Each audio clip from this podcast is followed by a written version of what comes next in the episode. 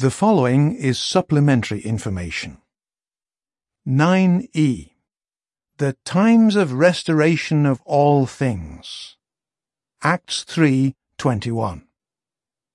When the apostle Peter mentioned the times of restoration of all things, he was speaking prophetically about a marvelous span of time that would begin with Christ's enthronement as king and continue to the end of the millennium. 1914. Jesus Christ is enthroned as King in heaven. Spiritual restoration of God's people begins in 1919. Last Days Armageddon Christ's millennial reign begins, and the times of restoration of all things expands to include physical blessings for faithful humans on earth.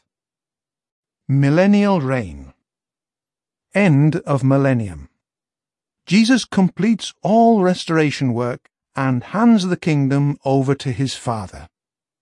Eternal Paradise Jesus' rulership will restore glory to the name of God, health to the sick, youth to the elderly, life to the dead, perfection to faithful mankind, paradise on earth.